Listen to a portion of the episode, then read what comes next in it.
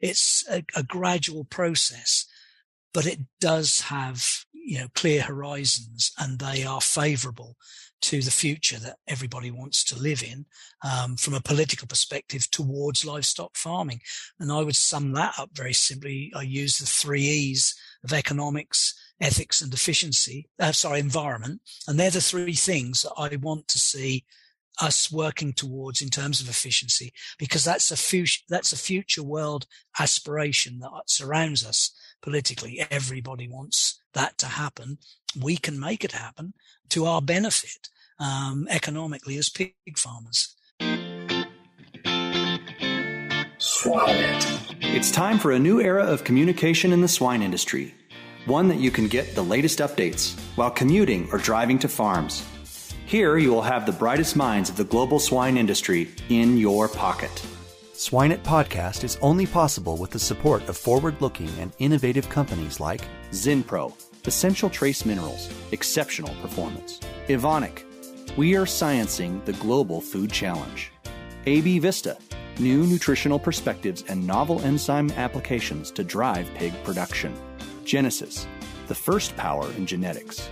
Gestal, always one step ahead in swine feeding. Adisseo provides programs and services to help producers achieve their targets in high quality, safe, and sustainable way.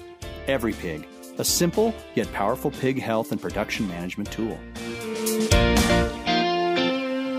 Welcome to the Swine It Podcast Show. I am Laura Greiner, your host for today's episode.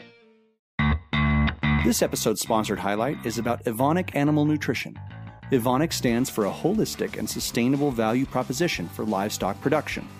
It combines products and services and leverages digital solutions. This is all backed with high value consultancy and deep customer understanding.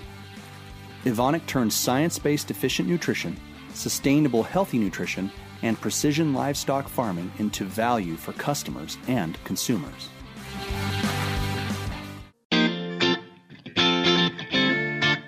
Hello, everyone. I'm Laura Greiner, your host for today's Swine It podcast. And with me today, I have Stephen Hall. Hello, Stephen. How are you today? Hi, Laura. I'm fine. Thank you. Nice to see you. Nice to see you. Well, we're glad to have you on uh, the podcast today. And I was listening to your story before we started, and it's it's absolutely fascinating. Um, maybe give our audience just a little bit of background about who you are and and how you've gotten to where you're at. And okay, I am particularly interested in this passion, right? That as to why you're yeah. you're going the route that you're going. Yeah. Okay. Well, I, I am a town boy. Um, I didn't grow up in the countryside, although the town is a, a, a small town. Um, no farming background as such directly. Um, went uh, to work, um, or really to play would be a better way of putting it, with friends um, out in the countryside once I went up to the secondary level of education in this country. Um, and one of the lads that I used to go out and see, um, his father had a small holding, and I just fell in love with farming on this small holding. He had pigs, he had cattle, he had poultry, um, and they all had the same ration. Um, we would go round the local hotels and the abattoir on a Saturday, collecting bins of food and offal, bring them all home, cook them in a massive boiler, mix them up with some barley meal, put them into Hessian sacks, and then take them out to feed the animals. And in the winter, that was lovely because it was warm, so it was warm on your back. But I absolutely fell in love, and particularly with the pigs. The pigs was always what I wanted to do, and uh, so from the age of 12, really, I've not wanted to do anything else but work in, in pig production. And I've had a, a, um, a blessed lifetime in this industry. I'm just coming up to my 68th birthday. I shall keep going till I'm gone. But I've had a wonderful journey through, which has taken me through years of working on the farm, working in breeding companies, working in the software, the pig recording industry, and for the last eight years, combining the experiences of all those different areas into working directly again again with pig farmers, helping them to improve their efficiency on farm. So that's my that's my story really. That's absolutely fascinating. And what are you doing with carbon? Um, well, very simply, we wanted to try and, or I, I, wanted to try and find a reference point because there are so many conversations about carbon at the moment. And if I'm really honest, and I'm not a scientist, I'm a, uh, you know, I, as I said, I've got no certificates to my name, but I'm finding it all very confusing because there's all sorts of ideas flying around. And I thought, can I help people like me, you know, um, pigmen to find a reference point? that I can then take to the carbon scientists. So what I've done is I've said, okay, non-productive days, we call them carbon days. And I can tell you how many carbon days and everything in that index, by the way, I should have said this is per 100 sows. So we're not looking at herd size here initially. We're looking per 100 sows. So I've done carbon days per 100 sows in each of the life cycle cohorts within the index. And it's a massive difference, huge difference. You know, somebody's in double figures and somebody's got a five figure number. In, in non-productive days, per 100 sows within their production within a life cycle cohort, which only stretches over three to four years max, really. So that's one thing. You've got a comparison there of the non-productive days, and we've given them a new title because they are carbon, you know, inefficient carbon days. And then we've got carbon life cycles. So how many life cycles per 100 sows are we producing that obviously needs a carbon measure against it? But this is the reference point. I can tell you within the index on a separate page per 100 sows how many life cycle, uh, carbon life cycles per sow there are, and the resulting progeny, how many progeny carbon life cycles per 100 sows, and then how many tons per one. And this is not carbon, this is actually output, but it's showing you how many tons um, per life cycle the you know this herd and these individuals or these hundred sows are producing. And they're all figures that are not been there before. So we we've got some new references. And and my feelings are that if i can get this kind of data out of conventional standard data and i can put it in front of people like yourself you will then take it on and think okay that's a that's either a good reference point or it isn't. And if it is, you then know how to take that reference point. And, and I'm looking for somebody who can say, okay, here's a, a, a, square of board. I'm going to cut that with a jigsaw. I'm going to cut it into 12, 14 pieces. That single square of board is my carbon life cycle but I want you to name each of those pieces now. I don't know how to do that. I don't even know where to begin to look, but you do. So I would like you to start to help me here and help pig producers because it's a collaborative thing that the together in Gilt Watch together is actually about the whole supply chain working together. When I go on farm, I go to what I would call a collaborative management strategy meeting and I expect the vet to be there. I expect the nutritionist to be there. And at certain times, I expect the supplying companies, genetics, whatever else. And, and I'm just there with the data and I'm saying, this is what I found in the data. And we have some terrific, um, meetings because they're bringing their expertise, their scientific expertise, their, their, their knowledge, which is way beyond my own. Um, and they're bringing it to bear on, on data. So for me, I see I was used to genetic pyramids when I worked with the breeding companies. I now see an information pyramid. And at the very top of that, the pinnacle of that information pyramid is data. And it disseminates down through the levels and through the, the filter of the expertise of the various people involved till it gets to the bottom, to the commercial level of production, which immediately creates fresh data to put back up at the pinnacle. So it's a cyclical movement of data through the expertise of the industry to the benefit of the pig producer. That, that's how I see it, really. I'm curious, Stephen, um, in all of this that you've been working on, have you had a chance at this point to to evaluate how this has changed your retention rates within your sow herds or shifted the productivity dynamic, right? So whether that's the farrowing rate or, or retention rate. Well, certainly what we did with the farrowing rate was an early win. You know, that was the mm-hmm. low hanging fruit. Uh, the retention rates in farms that I've been working with are steadily improving. Um, but that's improving uh, through selection on so if you if you're selecting from an older sow you've already got some longevity if you look at elite genetic populations, I, I would argue with anyone there's no long, there's no proof of longevity in those populations apart from your indexing, but you're not indexing for longevity. So yeah, I don't see any, there's, there's nothing authentic about claiming longevity in elite populations of genetic, um, you know, houses Having said that, I think the work they do is fantastic and I'm so excited about the genomic work they're doing. So it's not a criticism. It's a practical observation. So by selecting for farrowing rate, you're automatically selecting for longevity. But the longevity that we need to harness much more quickly, because there's, there's a period to wait for that, is the understanding of why we're messing so many gilts up. And that brings me back to the start. I want to know the weight. I want to know the age and I want to know at every stage of development. And then I can do something about it. So for me, fundamentally, the bit that's been missed out for most of my working life is the importance of husbandry. Pig husbandry is fundamental to the success of everyone who's supplying the pig industry. So you might have the best genetics in the world, but if I'm rubbish in my pig husbandry, your genetics are valueless. Um, and I think we need to shift back. We need to shift the emphasis back towards pig husbandry to which everybody can make a contribution, but which I think elevates the people doing the, the, the 24-7 bit, you know, the ones who are amongst the muck and bullets, if you like. I think we can actually change the way they work and we can work with the best of who they are because I think husbandry is creative. I think it uses imagination.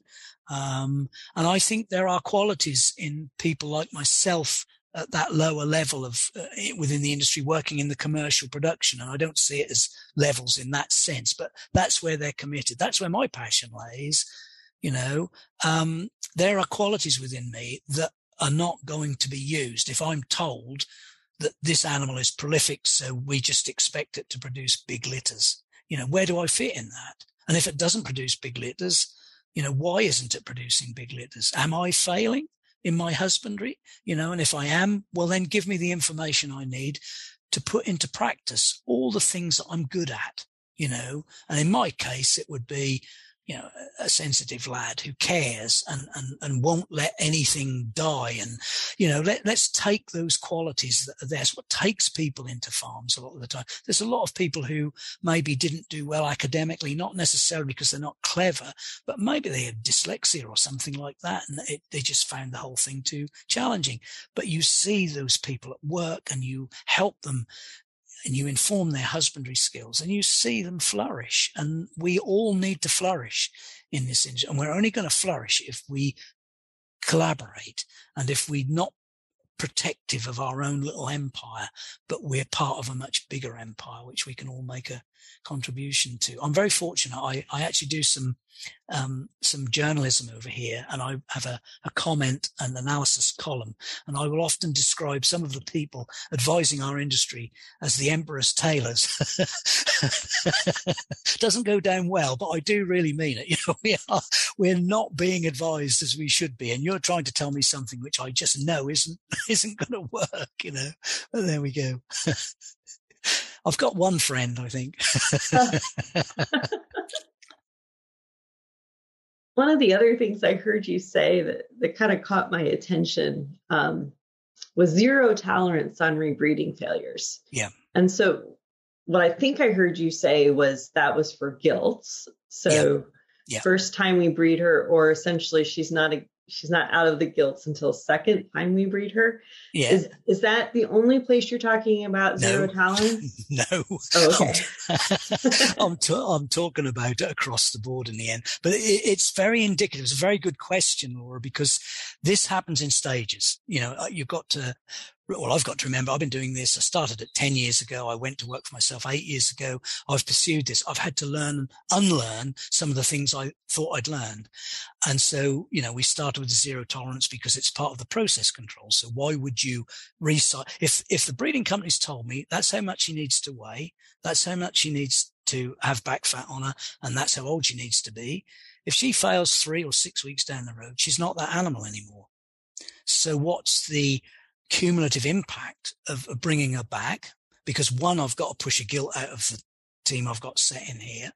And people will argue and say, ah, but you know, um, we've paid for her, you know, and, and, and she's an investment.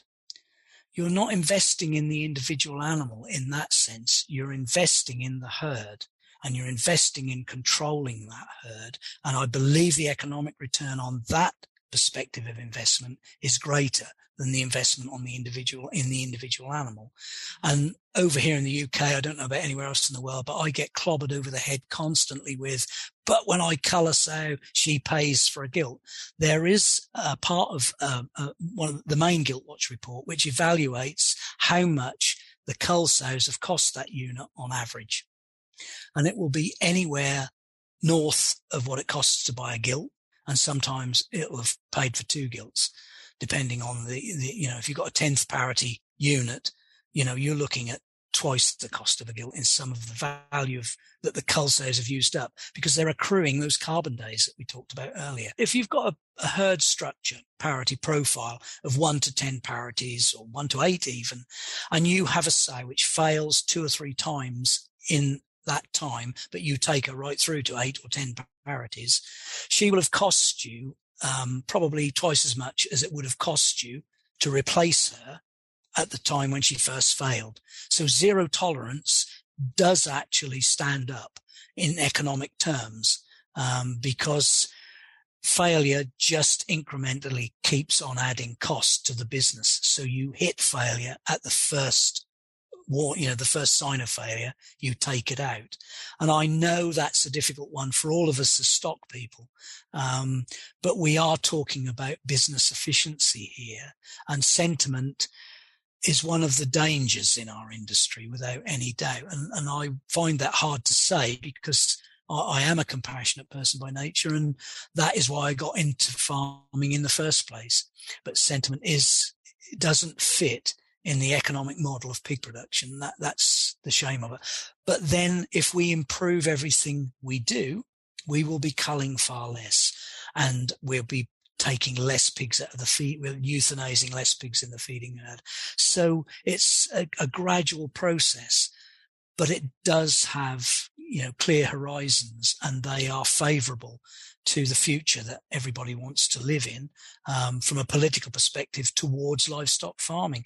And I would sum that up very simply. I use the three E's of economics, ethics and efficiency, uh, sorry, environment. And they're the three things that I want to see us working towards in terms of efficiency, because that's a future, that's a future world aspiration that surrounds us politically. Everybody wants that to happen.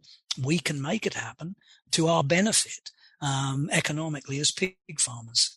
But it means, you know, taking a fresh look at, at how we're performing in terms of data analysis, and that's life cycle analysis, really. I, I, this is a really good conversation, and I probably could talk to you for hours on on this.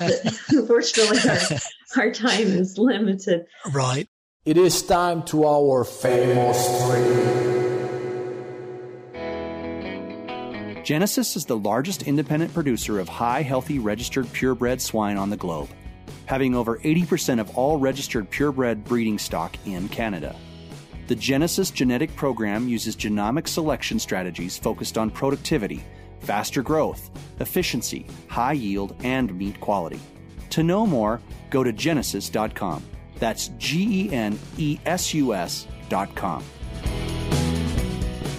For knowledge and news from the global swine industry, access our partner, thepigsite.com. We do ask our, our guest speakers just a couple of, of questions that's kind of key to, to all of our podcasts. And yeah. the first one we like to ask is Are there any uh, swine resources or books that you would recommend to our audience to help them with the information that, that you're talking about today or just in general?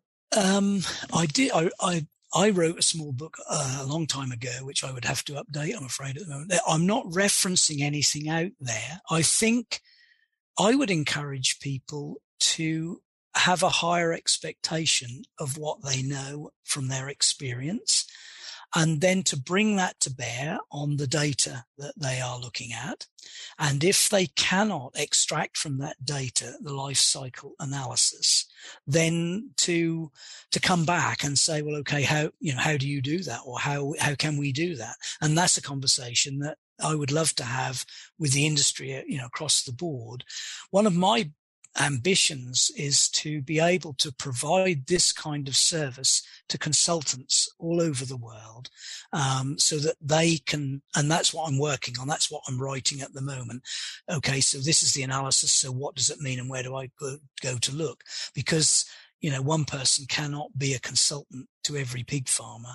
And at my age, I'm not planning that, but I would love to help the younger generation of consultants coming in. We have a very exciting you know, the two generations coming up behind me are, you know, far cleverer than I am, and they've got some exciting prospects. So, yeah, I think you would have to ask questions at this point. Now, I'm not referencing anything um, at the moment with what I'm doing, but I am hoping to write that that reference up um, at some point.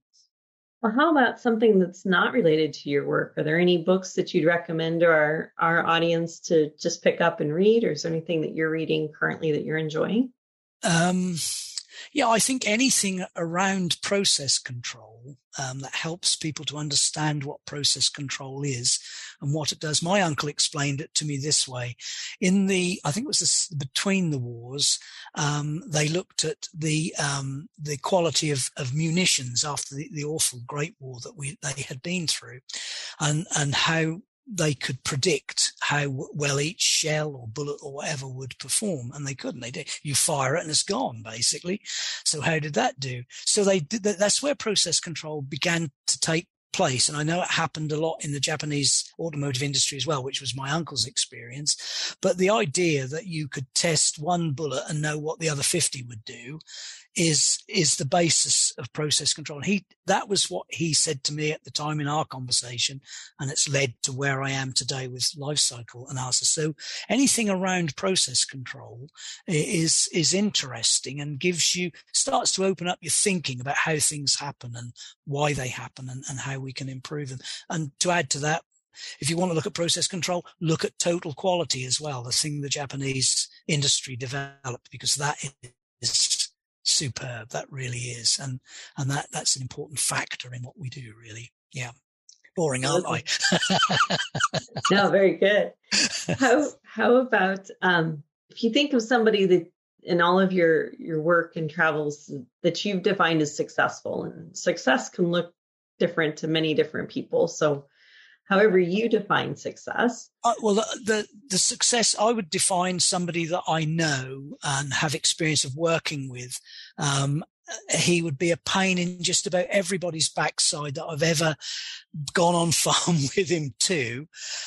But he has been successful because he has altered people's way of thinking. And it's the vet, John Carr. Um, I've known John for many years. Um, and I, I love him to bits because he just gets up everybody's nose with what he has to say. But I'm totally with him in that. If you don't if you don't kind of jar somebody's thinking, if you just go along with what they're doing and yeah, that looks fine to me, then you know, that's to me, that's not success. If you've got a million customers because you agree with all of them, that's not success. If you've only got one because you disagree with everyone, to me, that's success because the one has stayed with you, has stayed with you for a reason. You might have got up their nose, but their business is doing much better than it was before you went to them. So that's my definition of success. And that's a painful life, unfortunately. A successful life in that respect is a painful life. But if you're passionate about something, that pain isn't, you know, doesn't really come into it. You know, you see incremental improvements that you know are going to be sustained and the repeatability that I spoke about earlier, you're, you're guaranteed the repeatability and I think that's important. So yeah, John is the he's my uh, he's my lodestar. Perfect, perfect. Well, again, Stephen, we want to thank you for your time on our podcast. Well, thank today. you, thank you. It's been a pleasure, a real pleasure and a privilege. Yes, it's been fascinating, and and again for our audience, this is Stephen Hall with Gilt Watch Together. And um, I'm sure if you, if any of you have questions, you can reach out to Stephen, oh, and yes. he'll be happy yeah, to only to direct you. Yeah. Thank you again, Stephen. Take Thank care. you, Laura. Thank you very much. Um, and you. Bye. Bye. Imagine if, with a few key concepts, you could have the potential to create a massive positive impact for swine producers. Join this small group and go to the next level of nutrition on this online training in applied swine nutrition and feeding by Dr. Marcio Gonsalves and his world class invited swine nutritionists. Additionally, you will enjoy an exclusive community to network and exchange ideas. Go now to eliteswinenutritionist.com.